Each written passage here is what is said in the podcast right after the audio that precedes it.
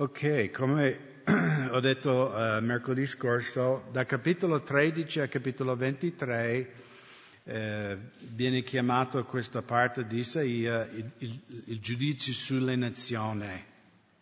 E qui in capitolo ventiquattro c'è proprio il giudizio universale. Infatti noi da questo capitolo faremo avanti e indietro da Apocalisse. Quindi se volete già mettere un dito in Apocalisse, o se volete fidarvi di me, o di eh, chi metterà i versetti lì sullo schermo, Roberta forse, um, no, potete leggerli in Apocalisse e noi rimaneremo qui in Isaia. Uh, però di nuovo, più, quando... C'è più, adesso che studiando veramente approfondo questo libro, c'è veramente ogni capitolo um, è, è in un certo senso è un pre-apocalisse, no? Perché il linguaggio stesso che usa il profeta, cioè lui descrive, e secondo me capitolo ventiquattro è come una rivelazione di Isaia dei ultimi tempi, no? Perché ricordate che Daniele, Giovanni, cioè quando vedevano queste cose a volte non capivano, no? Vedevano queste visioni che Dio gli dava, però non, non capivano totalmente cos'era. E poi penso che anche voi vedrete, no? Perché il linguaggio che descrive questo giudizio su tutto il nostro pianeta eh, questo è uno dei pochi capitoli che non ha adempimento vicino e lontano, questo è proprio tutto lontano, no? E poi vedremo perché.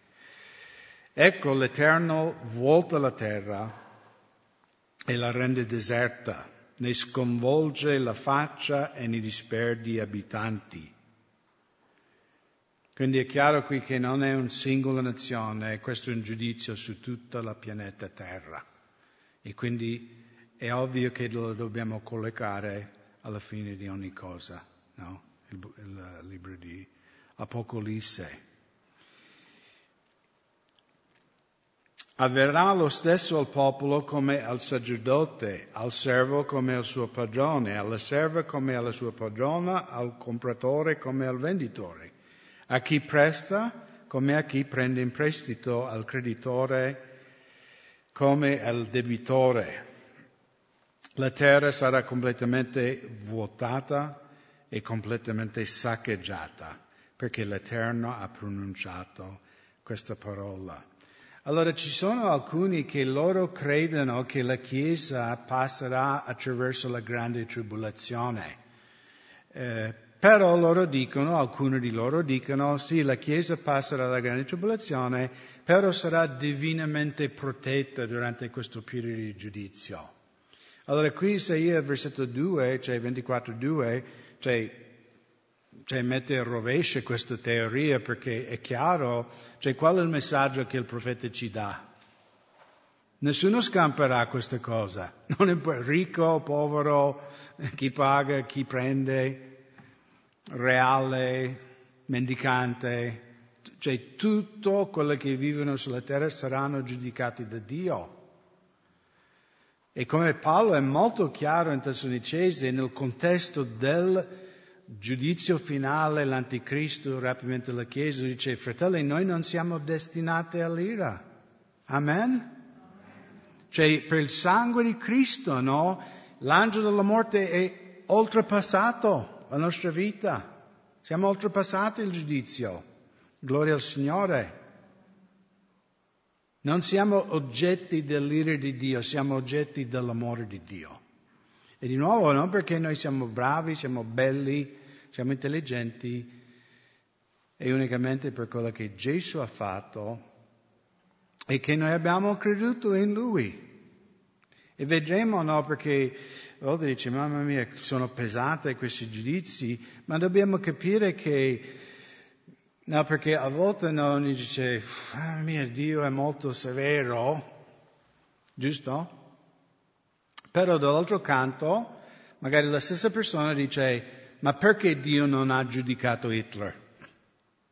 No, vi siete mai chiesti, o anche Mussolini possiamo dire, no? Perché per quanti ponti dici Mussolini, no? Perché quando c'è la dittatura tu dici costruisci quel ponte, e cari quel ponte sarà costruito.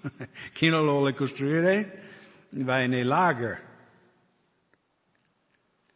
Però è anche vero che Mussolini ha portato l'Italia nella seconda guerra mondiale e centinaia di migliaia di italiani sono morti, città sono stati distrutti, cioè ha portato la distruzione totale su questa nazione. E Hitler ancora di più. E uno potrebbe dire, ma perché Dio non ha ucciso Hitler? Perché Dio non ha ucciso Stalin o Mao Zedong prima che ammazzassero, no, tutta questa gente? E io dico perché Dio è misericordioso, è molto più misericordioso di noi. E quindi quando noi vediamo nella Bibbia il giudizio di Dio, è un giusto giudizio. Perché solo Dio può giudicare, giusto? Solo Dio può vedere nel profondo dell'anima di una persona. Anche Paolo in Romani parla del fatto che, no, quando gli uomini si danno al uh, libidigio, cioè alla perversione, no, totale, in un certo senso Dio dice li rilascia, no? li, li abbandona al loro peccato in un certo senso. Perché Dio sa che sono al di là del ritorno. Dio sa che gli uomini, no, non torneranno, non si rivederanno, e purtroppo vedremo anche in questo capitolo ventiquattro e anche in Apocalisse che nonostante in mezzo al castigo di Dio sopravvivono, gli uomini ancora non si ravvedono, cioè non si abbassano l'orgoglio, no? Quanti di voi peccate durante la settimana? Durante questo mese, dice, qualcuno ha pe- passato un anno senza peccare?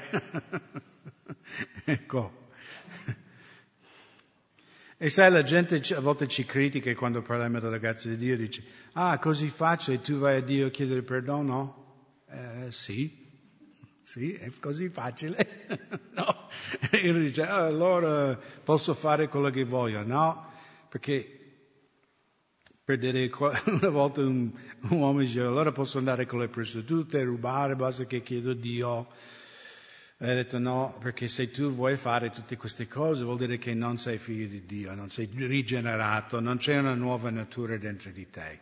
Perché penso che anche se pecchiamo non vogliamo peccare, giusto? Vogliamo vivere per il Signore, ma Dio sa come siamo fatti, e meno male. Meno male, no? Che la mercé dell'Eterno è nuova ogni mattina. Pensate, no? Ogni mattina che ti svegli e parti per lavoro, a scuola, dunque, e dici, Signore, ma grazie, Signore. Oggi è un nuovo giorno. La tua mercé ancora oggi si è rinnovata nella mia vita.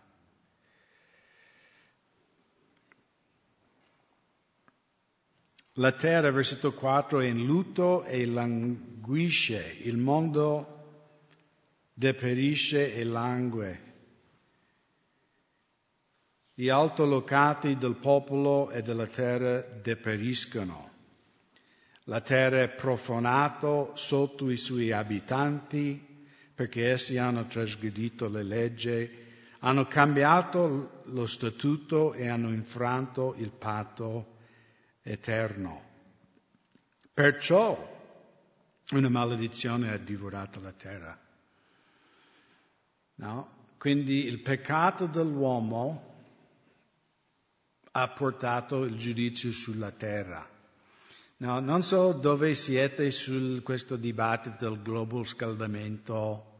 No? È, è vero che negli ultimi venti anni è un po' aumentato, in realtà dagli ultimi quattro cinque anni la temperatura sta andando giù, questa è la verità, ok? Però io personalmente non mi preoccupo tanto del riscaldamento globale, io sarei più preoccupato se la terra comincia a raffreddarsi, perché quando c'era l'epoca dei ghiacciai, no? Glacial, come si dice in italiano? L'era glaciale, no? Cioè qui nel nord del Veneto noi eravamo sotto due chilometri di ghiaccio, no? Quindi se, se la terra aumenta qualche grado magari saremo in spiaggia fra qualche anno, no? Qui non dovremmo più andare a Jesolo, possiamo andare a paese, no? A andare al mare. Io scherzo. Però è anche vero che noi umani abbiamo profanato la terra. L'altro giorno leggevo un articolo che quasi tutti i pesci nei nostri mari hanno plastica nella carne, no? Perché buttiamo la plastica, va nel mare, si degrada in piccoli microparticelli, e sapete che i pesci bevono l'acqua, no? Per respirare. E quindi un pochettino di queste plastiche microscopiche finiscono proprio dentro la carne del pesce. Quindi eh, a me piace il pesce. Però per dire, no, i pesticidi, eh, cose chimiche, cioè veramente noi uomini, no? Abbiamo inquinato la terra. Secondo me questa è una cosa molto più grave, pesticidi, la plastica, tutte queste cose, perché chi è come me, cioè quando ero piccolo il cancro era una cosa rarissima, cioè non si sentiva quasi parlare di uno che aveva il cancro, no? Chi ha cinquanta, sessanta, settanta anni. Adesso? Ah, perché, e secondo me perché tutte queste chimiche, petrochimiche, plastiche che abbiamo nella vita, abbiamo profanato la terra. E non solo questo, abbiamo anche profanato la legge di Dio, no? Qui letteralmente dice che hanno trasgredito la legge, hanno cambiato lo statuto, la Torah, no? Sia la parola legge che statuto, qui sono due, due versioni di, di, della parola ebraica Torah, no? Quindi la legge di Dio. Hanno mutato la legge di Dio. Hanno infranto il patto eterno, che il patto eterno è il patto che Dio fece con la nazione di Israele. Ricordate Dio quando ha parlato con Abramo, dice questo patto che faccio con te è un patto eterno che io faccio con voi. E in Daniele sette, versetto venticinque, quando Daniele profetizza di questo uomo, l'anticristo, no, questo uomo che salirà negli ultimi tempi e sarà sopra questa confederazione di dieci nazioni, che guiderà um, un esercito in guerra contro questo re del nord, il re dell'est, il re del sud. In Daniele sette venticinque, egli proferirà parole contro l'Altissimo, perseguiterà i santi dell'Altissimo con l'intento di sterminarli. Eh, di nuovo qui qualcuno dice, vedi ci sono i santi nella, nella grande tribolazione. No, perché qui santi parla del popolo di Israele. Okay? La Bibbia, ci sono tre gruppi di santi. Gli angeli sono chiamati i santi, i credenti sono chiamati i santi, e anche il popolo di Israele sono chiamati i santi, ok? E noi sappiamo già da tanti altri passi nella Bibbia che l'anticristo farà un patto con Israele per sette anni, poi lo infrangerà tre anni e mezzo e poi lui cercherà di sterminare gli israeliti. Penserà di mutare i tempi e la legge. E i santi saranno dati nelle sue mani per un tempo, dei tempi e la metà di un tempo. Qualcuno sa questo tempo, due tempi e metà di un tempo, quanto è? Tre anni e mezzo, bravi. Siete bravi studenti della parola di Dio.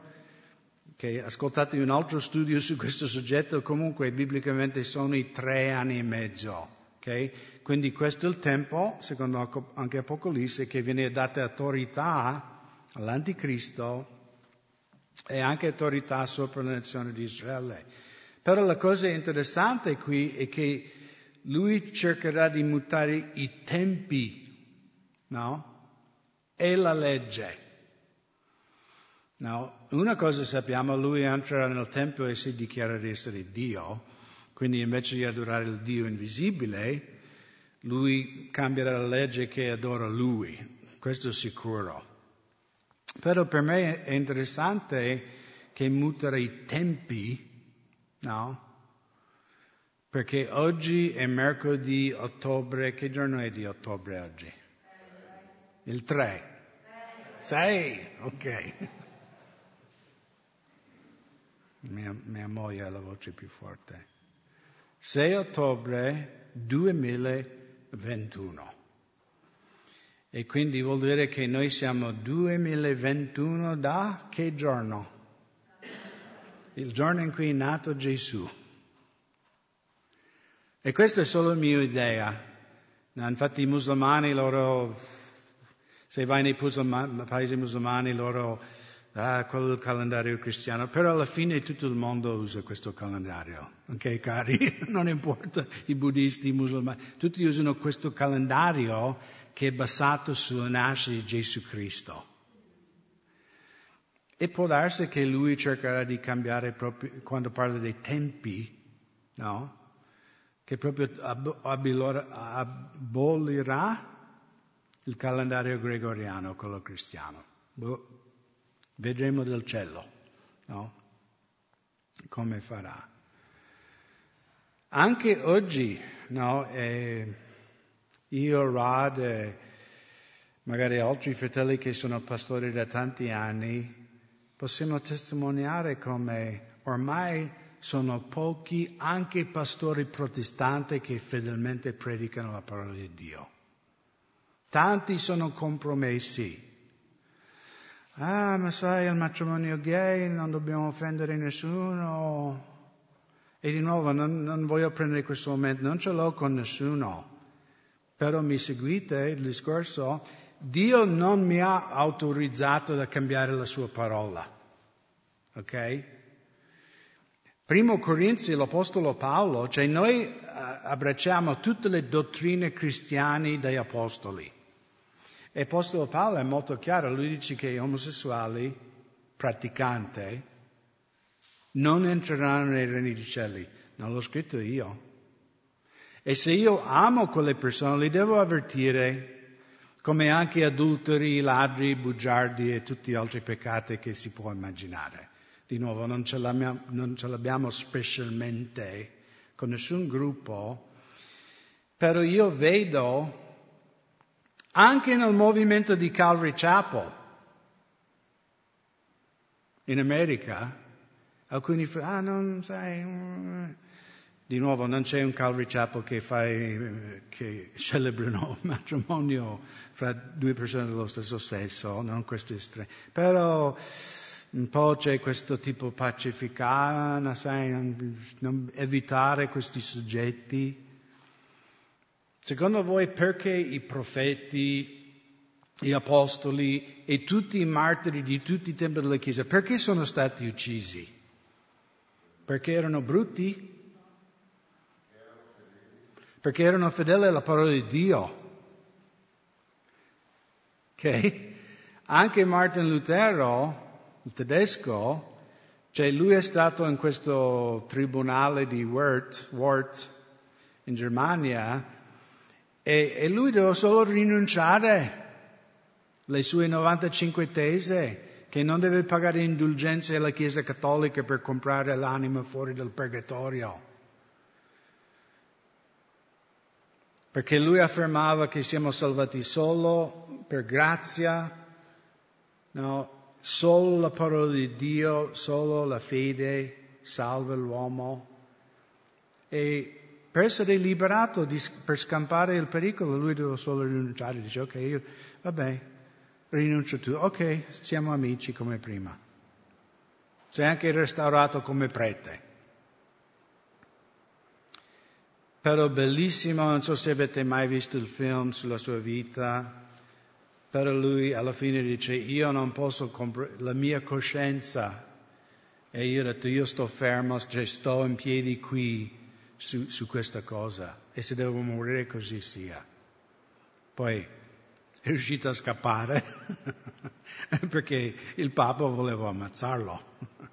È riuscito a scappare nella terra di un principe tedesco che, che aveva creduto, diciamo, alla parola di Dio, era diventato protestante e quindi lui è stato protetto. Ma tanti martiri della Chiesa, anche qui in Europa, non erano disposti a compromettere la parola di Dio e sono stati uccisi per, solo per questo motivo.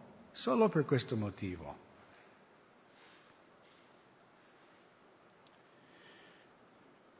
Quindi a causa della trasgressione, a causa del compromesso, in versetto sei, perciò una maledizione ha divorato la terra. La cosa più ambientista che tu puoi fare per la terra è ravvederti e credere in Gesù. Amen. Perché se crederai in Gesù diminuirai la maledizione sulla terra. Se tu fosse da credente, Dio dovrà giudicare la terra? Eh no, eh no. Siamo noi il problema, noi umani. Siamo noi che abbiamo guastato tutto. Infatti perciò la gente vuole andare nei Alti Dolomiti o magari nelle isole lontane dove la natura è incontaminata, dove non c'è traccia, perché noi guastiamo tutto. Per questo,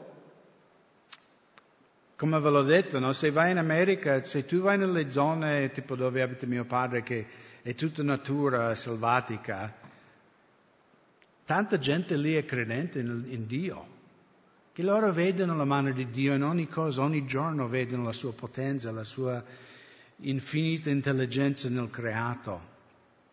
Ma la gente che vive nei grattacieli, no, non vedono niente.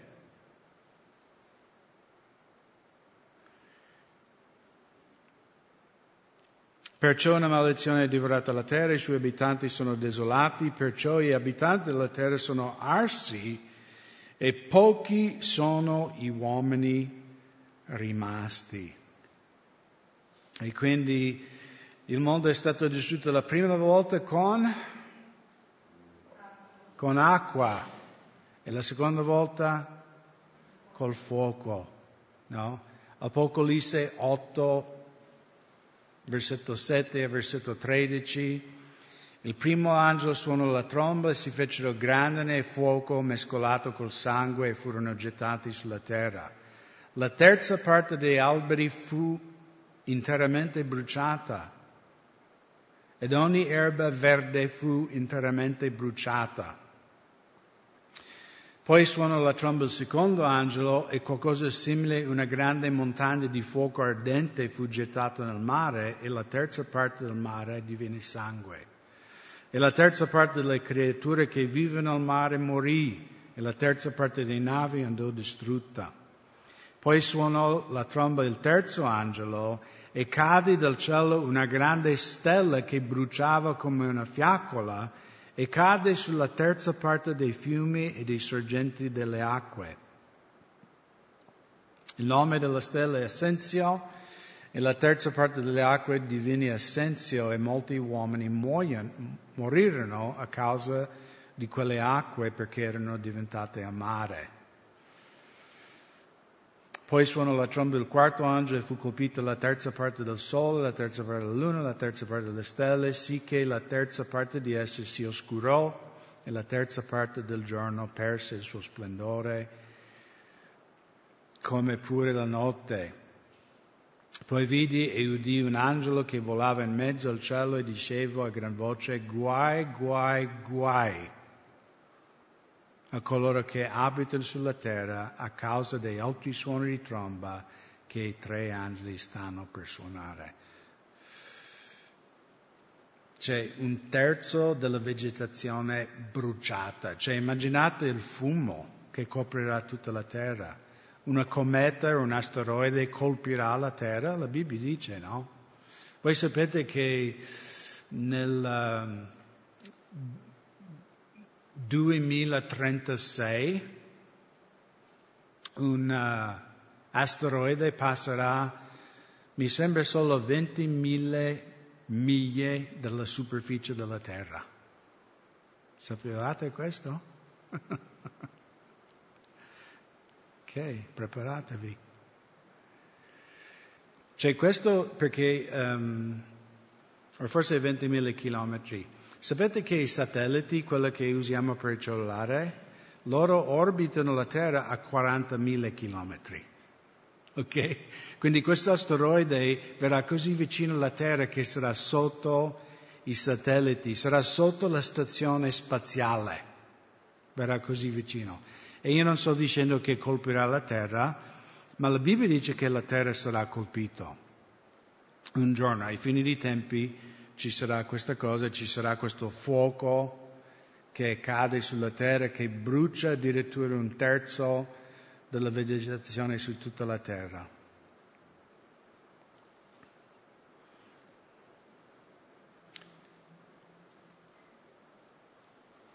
Poi versetto sette, il mosto è in lutto, la vita langue, tutti quelli letti di cuore sospirano.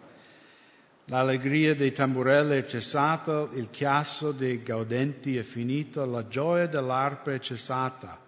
Non si beve più vino con canti, la bevanda inebriante è amara per i suoi bevitori. La città della desolazione è distrutta, ogni casa è serrata perché nessuno vi entri. Per le strade si lamentano perché non c'è vino. Ogni gioia si è offuscato e l'allegrezza è scomparsa sulla terra. Nella città non rimane che desolazione, la porta è fatta a pezzi e distrutta. Quindi non solo se non c'è Martini non c'è party, cioè negli ultimi tempi non ci sarà un party proprio. Niente ombra, niente festa.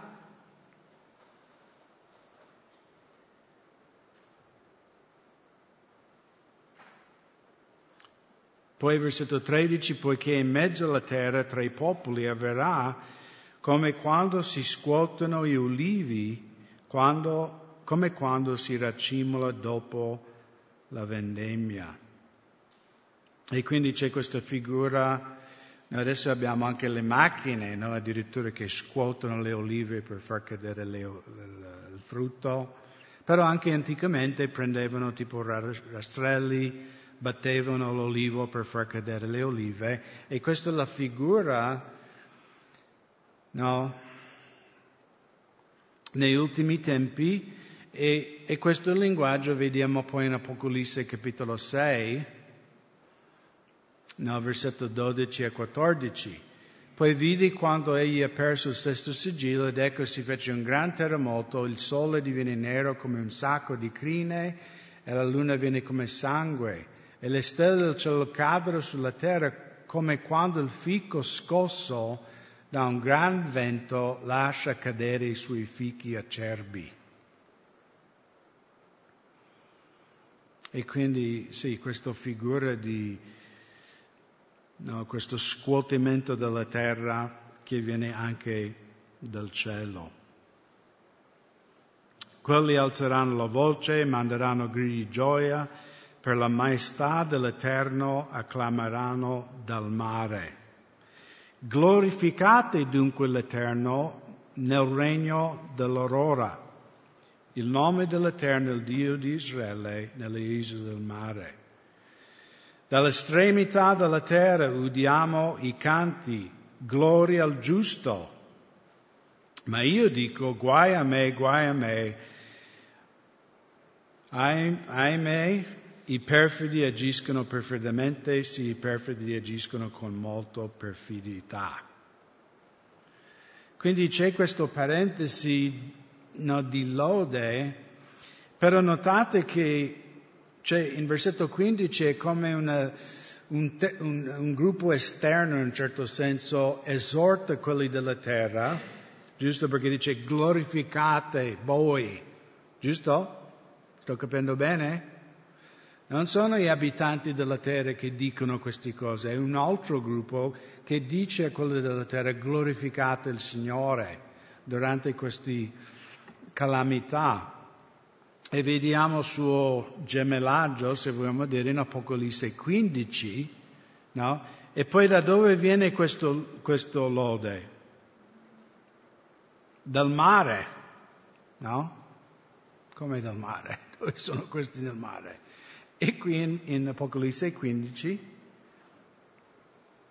Giovanni descrive: vide come un mare di vetro misto a fuoco, in piedi sul mare di vetro, quello che avevano ottenuto vittoria sulla bestia, sulle sue immagini, sul suo marchio, sul, sul numero del suo nome. Essi avevano le cetre di Dio e cantavano il canto di Mosè, servo di Dio, e il cantico dell'agnello, dicendo: grande e meravigliose sono le tue opere, o Signore Dio Onnipotente, giuste e veraci sono le tue vie, o Re delle nazioni. Chi non ti temerà, o Signore, e non glorificherà il tuo nome? Poiché tu solo sei santo, certo tutte le nazioni verranno e adoreranno davanti a te, perché i tuoi giudizi sono stati manifestati. E di nuovo, può darsi che sbaglio, ma io vedo che l'adempimento, quando Isaia, cioè perché lui parla giudizio, giudizio, poi c'è questo gruppo che dice: glorificate dunque l'Eterno, ragazzi, voi popoli che abitate sulla terra, che state subendo questo, glorificate Dio e sarete salvati, riconoscete il Signore, ravvedetevi dei vostri peccati. Però purtroppo, anche in mezzo a tutte queste calamità, gli uomini rifiutano di ravvedersi. In Apocalisse nove, versetto venti e ventuno, e il resto degli uomini che non furono uccisi da queste piaghe non si ravvede ancora delle opere romane e non cessarono di adorare i demoni e idoli di oro, di argento, di bronzo, di pietra, di legno, e che non possono né vedere né udire né camminare. Essi non si ravvidero dei loro omicidi, né dalla loro magia, né dalla loro fornicazione, né dai furti. Quindi anche qui vediamo che anche nel giudizio universale, cioè Dio ancora sta stendendo la mano A, a tutti gli abitanti della terra: ravvedetevi, lasciate il vostro peccato, lasciate i vostri idoli, il vostro orgoglio. Però qui Giovanni scrive che nonostante tutte queste cose non si ravvidero, no? Anche più avanti in Apocalisse sedici, versetto otto a versetto undici. Poi il quarto angelo versò la sua coppa sul sole e fu dato di bruciare gli uomini col fuoco. E gli uomini furono bruciati del grande calore e bestemmiarono il nome di Dio che ha potestà su queste piaghe, e non si ravvidero per dargli gloria. Qualcuno potrebbe vedere Dio cattivo in queste cose, invece io vedo Dio misericordioso, che ancora in mezzo alla fine del mondo, lui, e poi noi vediamo, no? Anche durante la grande tribolazione è scritto che gli angeli voleranno in cielo proclamando il glorioso Vangelo, ok? E io non credo, perché Dio non è uno che prende in giro l'uomo. Se Dio manda gli angeli, perché anche per questo la Chiesa non c'è più, perché se fosse la Chiesa era presente, è nostro compito a predicare il Vangelo. Amen? Ma come noi non siamo più, Dio deve mandare gli angeli che addirittura volano in cielo e predicano il Vangelo. Quindi addirittura in mezzo a questo Dio: vedetevi, credete il Vangelo e sarete salvati. Perciò quando le persone saranno giudicate, Dio possa dire: io vi ho avvertito non una volta ma miliardi di volte. Da quando tu sei nato io ho parlato alla tua coscienza. No, noi nei cartoni, i cartoni animati, no, mettiamo il diavolo, l'angelo, no, che il bambino vuole rubare la caramella, il diavolo farlo, farlo, farlo. Noi l'angelo, non lo fare, non lo fare. No, e ridiamo, no? Però non è così. Quando tu eri piccolo tu sapevi già rubare era sbagliato, sapevi già che era sbagliato dire bugie, odiare, no? I bambini devono imparare il razzismo, odio. Lo imparano da, dai grandi. Ma dentro, no? E ognuno di noi, no? Nell'ultimo giorno, Dio, ogni momento della nostra vita, Dio ci farà vedere, guarda, qua ti stavo parlando, qua ti stavo avvertendo, e tu non hai voluto ascoltare. Non hai voluto lasciare il tuo peccato, il tuo orgoglio. Poi versetto dieci, poi il quinto angelo versò la sua coppa sul trono della bestia e il suo regno fu coperto di tenebre e gli uomini si mordevano la lingua per il dolore. Non ci sarà tachydo nell'Apocalisse.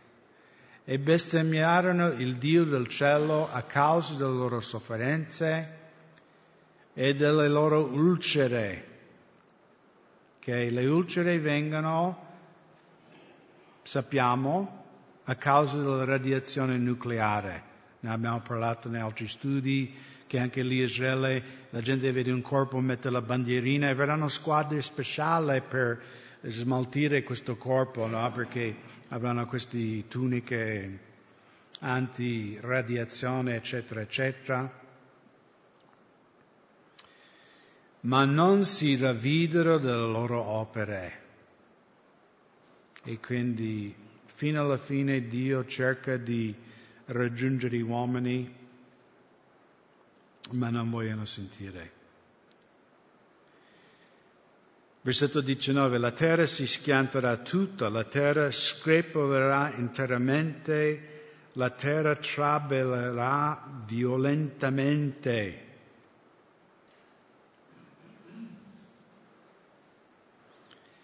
Probabilmente da essere colpito da questo asteroide o meteore, non, sì, la Bibbia non dice di una stella, che stella poi è la parola um, di cui abbiamo asteroidi, no? Astro. Quando c'è stato quel terremoto in Indonesia, mi sembra nel in San Stefano del duemila, ricordate? Che c'era il tsunami e morirono tantissime persone. Cioè quel terremoto è stato sulla scala Richter tipo nove virgola uno. E quel terremoto era talmente potente che l'asse della terra si spostò qualche grado. Okay? Quindi non è una cosa fantasiosa che un... la Bibbia dice che balla. No, secondo me parla proprio dell'asse della terra proprio che balla. E probabilmente anche questo porta gli uomini ad essere bruciati, perché in qualche maniera la terra viene spostata più verso il sole, no? Attraverso questo impatto. Anche in Apocalisse sedici, versetto diciotto, allora ci furono voci, tuoni e lampi e ci fu un gran terremoto di tale forza e estensione di cui non ci fu mai uguale da quando gli uomini vivono sulla terra. La città, la grande città fu divisa in tre parti, le città della nazione caddero e Dio si ricorda di Babilonia la grande per dargli il calice del vino della sua furente ira, ed ogni isola fuggì, i monti non furono più trovate. Ok? Quindi qui la parla, Isaia parla della terra che barcola come un ubriacone, e, e anche Apocalisse dice cioè, se ci sarà questo, questa cosa. In quel giorno, versetto ventuno, avverrà che l'Eterno ponerà in alto l'esercito di lassù e giù sulla terra i re della terra. Che avete capito cosa dice qui il profeta? Chi viene punito qua? Il re della terra, quello è chiaro, ma chi viene punito prima? Esatto, i regni celesti, c'è questi, la Bibbia chiama potestà, potenze nei luoghi celesti. No, Isaia profetizza questo fatto. Quando Satana, l'anticristo, la bestia, no, saranno, infatti qui vedi il linguaggio, qui dice: in quel giorno avverrà che l'Eterno punirà in alto l'esercito di lassù, quindi non sui monti, e giù sulla terra il re della terra. Quindi stiamo parlando di due sfere.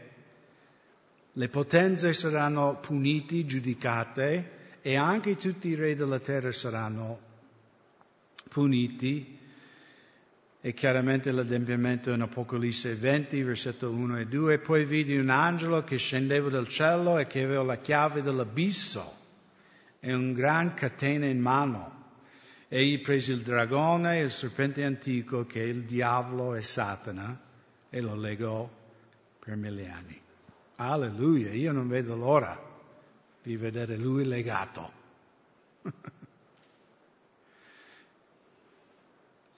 E poi l'ultimo versetto: allora la luna sarà coperta di confusione e il sole di vergogna, perché l'Eterno degli eserciti regnerà sul monte Sion e in Gerusalemme, e la sua gloria davanti agli anziani e davanti ai suoi anziani gloriosamente. Quindi abbiamo già letto, non, Apocalisse sei, dodici e poi anche Matteo ventiquattro, no? Il sole diventerà sangue, la luna come sacco. E chiaramente se un terzo delle piante bruciano, se la terra viene colpita da un asteroide butterà miliardi di tonnellate di cenere e robe nell'atmosfera, e quindi letteralmente non ci sarà sole. Prima saranno bruciati e poi non ci sarà proprio il sole.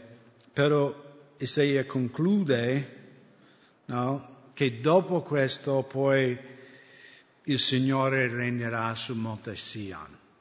E poi vedremo mercoledì prossimo una cosa molto più allegra. Qui abbiamo visto l'inferno e venticinque vedremo il paradiso.